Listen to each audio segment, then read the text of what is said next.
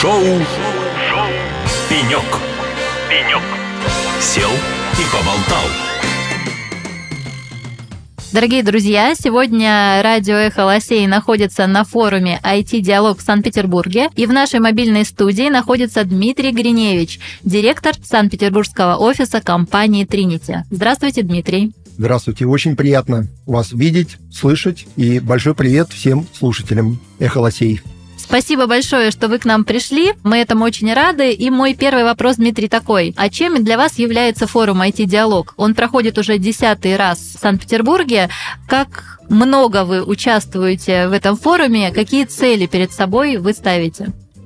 Знаете, я не могу сказать точно, что я посещал форум 10 раз, но, по крайней мере, три раза наша компания участвовала как представитель IT-компаний, которые имеют стенд на данном форуме. Но с учетом того, что в России количество IT различных выставок, мероприятий ограничено, IT-диалог для нас это одна из главенствующих площадок, там, где мы можем представить свои новинки, представить свое оборудование и встретиться с заказчиками. И спасибо организаторам, кто нас позвал, соответственно, на такое интересное мероприятие. Поэтому очень рады. Дмитрий, а давайте поговорим немножко про бизнес а, компании Trinity. Очень много изменений в нашей жизни, в нашей бизнес-жизни в последнее время происходит. Да, кто-то называет даже то, что происходит сейчас на нашем IT-рынке неким диким западом. А в связи с этим поменялись ли ваши цели в бизнесе? Какова сейчас ваша цель?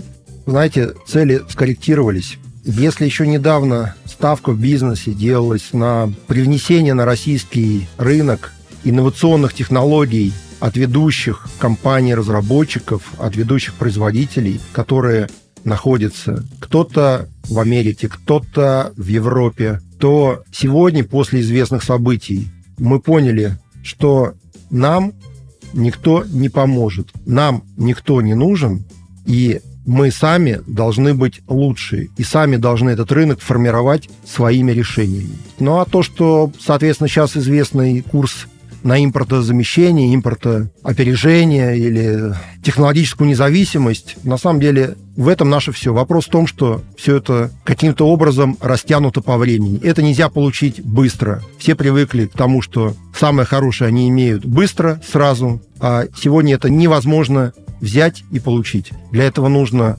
долго работать, умно думать, все это сделать в какие-то товары, в какие-то решения, о которых рынок скажет, нам это надо. Вот хотелось бы, чтобы вот такие мероприятия или такая позиция была на самом деле у всех компаний, потому что тогда наша страна выиграет в этой гонке, а наша страна, безусловно, выиграет, но как можно раньше выиграет. Дмитрий, а подскажите, э, все-таки работать в каком направлении вы считаете для себя сейчас наиболее эффективным? Какие, может быть, новые направления вы для себя открыли или развили, больший фокус сместили в эту сторону вот в последние э, два года? Смотрите, наша компания всегда занималась, нашу компанию на российском IT-рынке знает как производителя серверов. Если раньше мы больше работали с западными компаниями, то сейчас мы сделали ставку на наши российские разработки. То есть мы производим серверы, которые которые есть в реестре Минпромторга, которые могут по нашим федеральным законам покупать государственные органы и различные государственные организации. И за эти годы произошел достаточно большой скачок, рывок, когда в некотором роде, если все начиналось с какого-то перекрашивания, с перепиливания, то сейчас это уже готовые продукты, пускай и не с тем функционалом, который мы хотим на сегодня получить, но мы знаем, что этот функционал мы получим в ближайшее время, и завтра наша продукция будет одна из самых востребованных на нашем российском рынке. Ну, Конечно, есть еще компании, которые занимаются примерно таким же, но в этом плане мы стоим рядом с друг другом и выступаем практически единым фронтом. То есть производство серверов – это фокус номер один компании Trinity. Российская продукция. Российская продукция. Кроме серверов, что еще вы производите или планируете в ближайшее время выводить? Тут мы сделали ставку на известные вещи. То есть большое количество софта сейчас, которое пришло на замену зарубежному, да, софт российский. И наша задача – это сделать или уже сделаны даже так, выполнены задачи, это некие паки, программно-аппаратные комплексы, которые в себя включают наше железо, которое в реестре Минпромторга, и разработки российских компаний, которые являются законодательными лидерами в тех или иных направлениях. Вот. И когда мы сочетаем программную часть и аппаратную часть, получаем решение специализированное для каких-то задач наших российских пользователей, ну, соответственно, российских компаний. И наша задача именно оптимизировать программно-железную часть, когда нету никаких задержек в работе, в отклике оборудования, когда при увеличении количества пользователей нету никаких задержек, простое оборудование. Ну и самое главное еще вещи, это когда оборудование не выходит из строя, это тоже очень важно.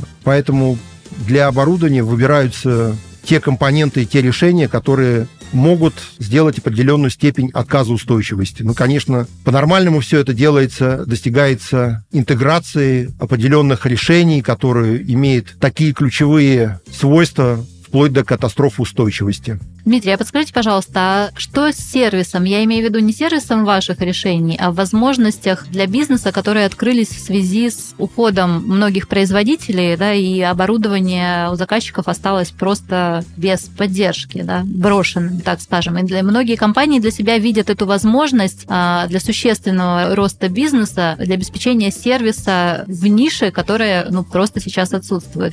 Как вы считаете, вы двигаетесь или будете двигаться в этом направлении? Направлении, или вы сосредоточитесь на собственном продукте, на сервисе исключительно собственного продукта? А, здесь я вам отвечу следующим образом. Мы, работая с заказчиками, рассматриваем все варианты. Мы с уходом западных вендоров, с уходом западных производителей никого из наших заказчиков не бросили. Все компетенции, все квалифицированные сотрудники в нашей команде остались. Это значит, что все знания, которые были получены ранее, они в компании сохранились. Другой вопрос, чтобы обеспечить грамотный, правильный сервис, необходимо оборудование под замену, потому что все ломается, ничего не бывает вечным. Там вечного двигателя не изобрели.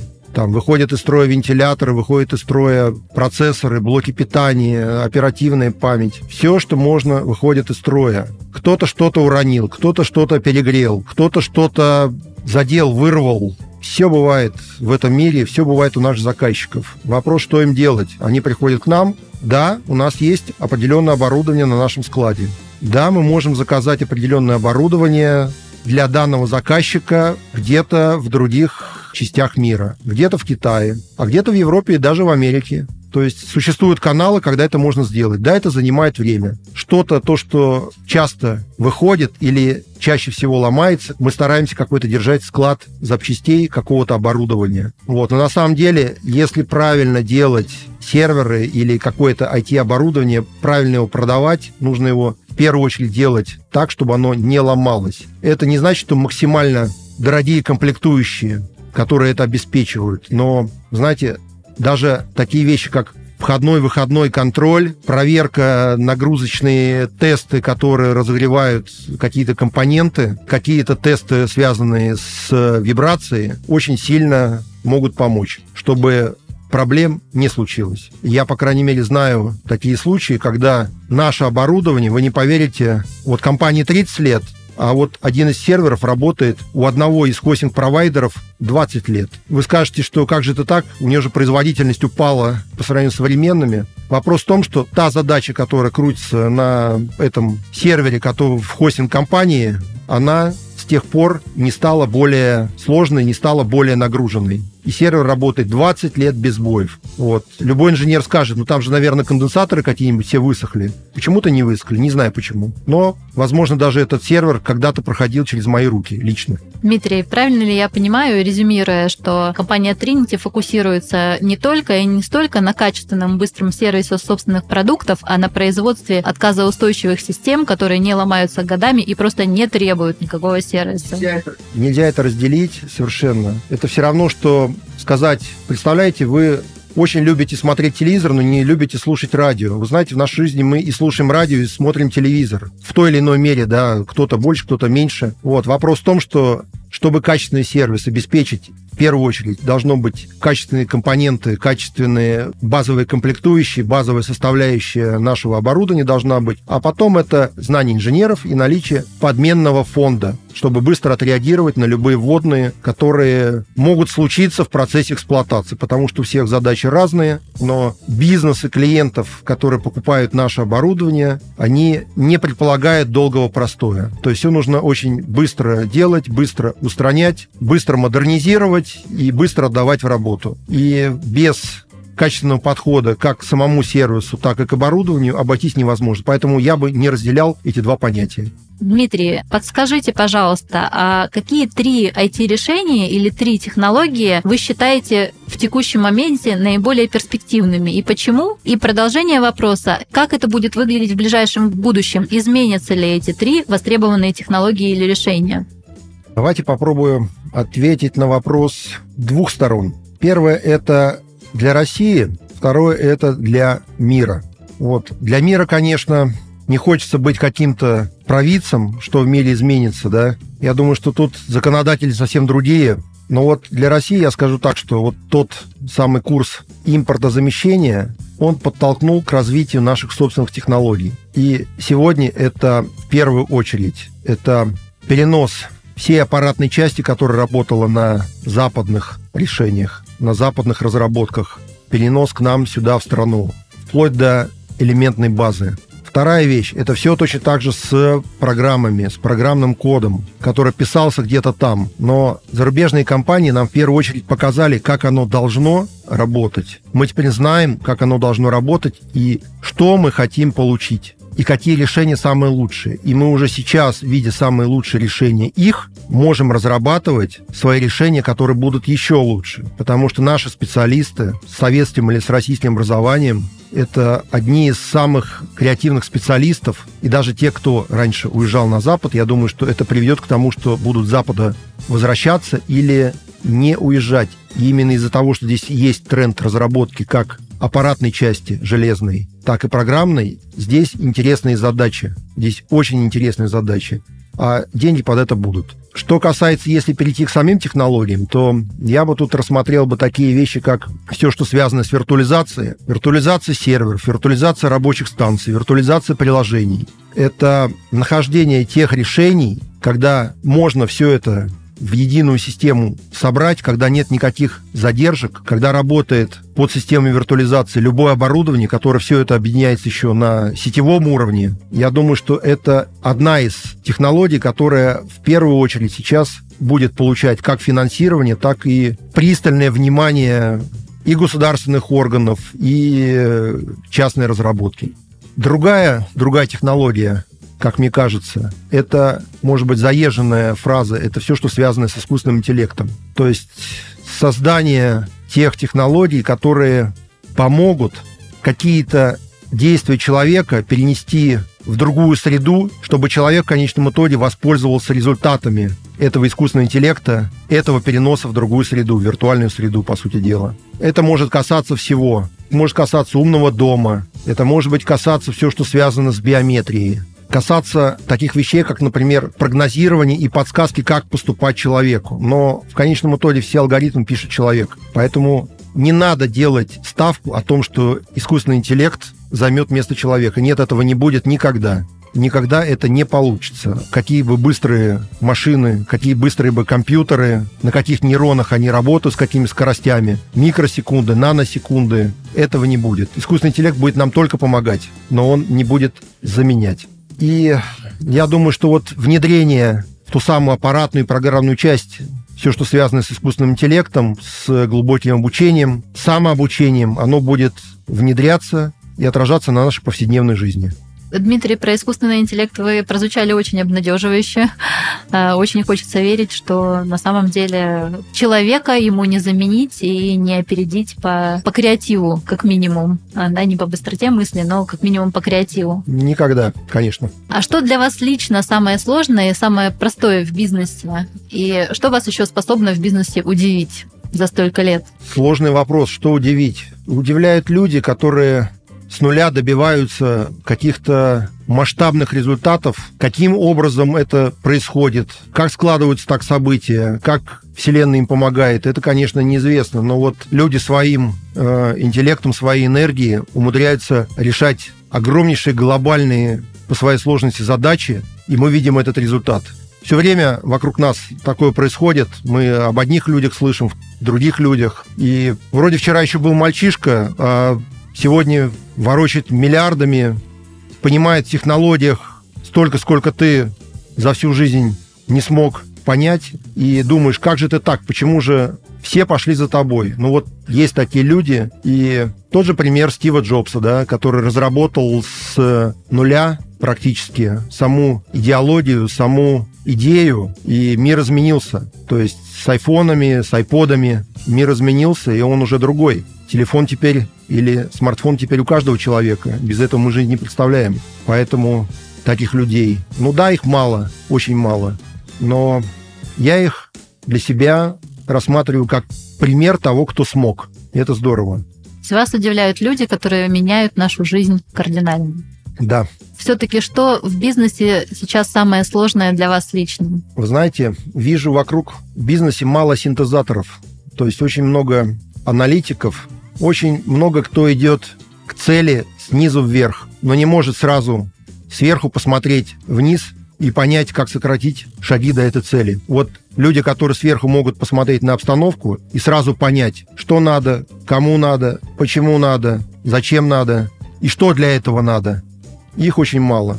Вот те, кто это умеют, а тех мы слышим, читаем в интернете, слышим или видим где-то телевизорах, видео, читаем в книгах, но этих людей на самом деле очень мало на кого стоит обратить внимание. На удивление, те люди, которые были именно такими, которые были много лет назад, в 50-х, 60-х, 70-х годах, и сейчас смотришь или читаешь их какие-то книги, то оказывается, что они рассказывают о простейших вещах, которые сегодня уже знают практически все или понимают. Но вот я бы сказал так, что последнее, что меня поразило, это, например, такой советский фантаст, который писал о различных вещах, которые будут в будущем, или совершенно смотрел под другим углом на какое-то развитие общества. Звать его Илья Варшавский.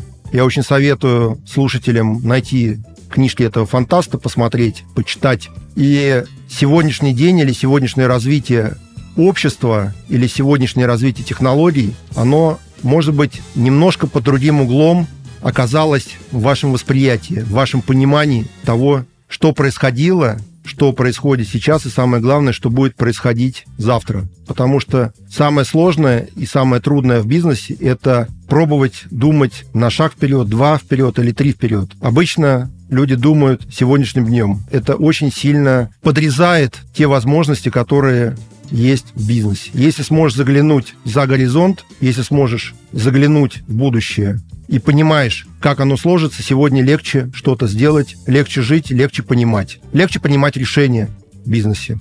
Стив Джобс, которого э, вы только что упоминали, говорил, что для него самое важное оставить вмятину во Вселенной. Дмитрий, а что бы вы считали своей личной вмятиной? Вы знаете, когда я купил первый iPhone, либо в конце 2007 года, либо в 2008 году я тогда поразился этому оборудованию, этому смартфону. Я еще не понимал, куда заглядывает Стив Джобс за горизонт, как изменится мир. Но уже тогда как-то вот через меня прошел лозунг Apple, на какое-то время это был лозунгом Apple, да, Think Different. То есть думай иначе. Вопрос – это креатива. Я в компании работаю больше 25 лет. Я всегда говорил о том, что каждую компанию продвигают какие-то новые идеи. Думать по-другому, не как конкуренты, не так, как принято. Если мы нашли какое-то решение, такое, которое нас отличает от других, мы продвигаемся на шаг вперед. Мы немножко лидер, мы немножко заглянули в будущее. Я старался на протяжении этих лет что-то придумывать. Вот моя, наверное, вмятина – это то, что я знаю, что какие-то вещи придумал я лично. Потом подхватывали это другие компании, которые становились более мощными, более большими, более известными даже, чем наши. Но я-то знаю, что какие-то вещи они подхватили у меня. Мне это внутренне, может быть, немножко греет душу, а другие этого не знают. Но это так. Вот моя мятина таким образом Дмитрий, отразилось. Да. спасибо большое вам за откровенность, за очень интересный разговор. Хочу попросить вас сказать какое-то пожелание, какое-то напутствие нашим радиослушателям и участникам форума IT-диалог. Впереди еще два дня. Что бы вы им пожелали? Думайте о будущем, живя сегодня. Это очень важно. И Россия победит, если мы вместе, если мы думаем одинаково, если мы направляем вектор своей энергии в ту одну цель, куда хотим, чтобы мы пришли. И по-другому ничего не получится. Нам победы во всем и всегда. У нас в эфире был директор Санкт-Петербургского офиса компании Тринити Дмитрий Гриневич, человек, который думает по-другому. Пока. Спасибо. Шоу, Шоу. «Пенек». «Пенек». Сел и поболтал.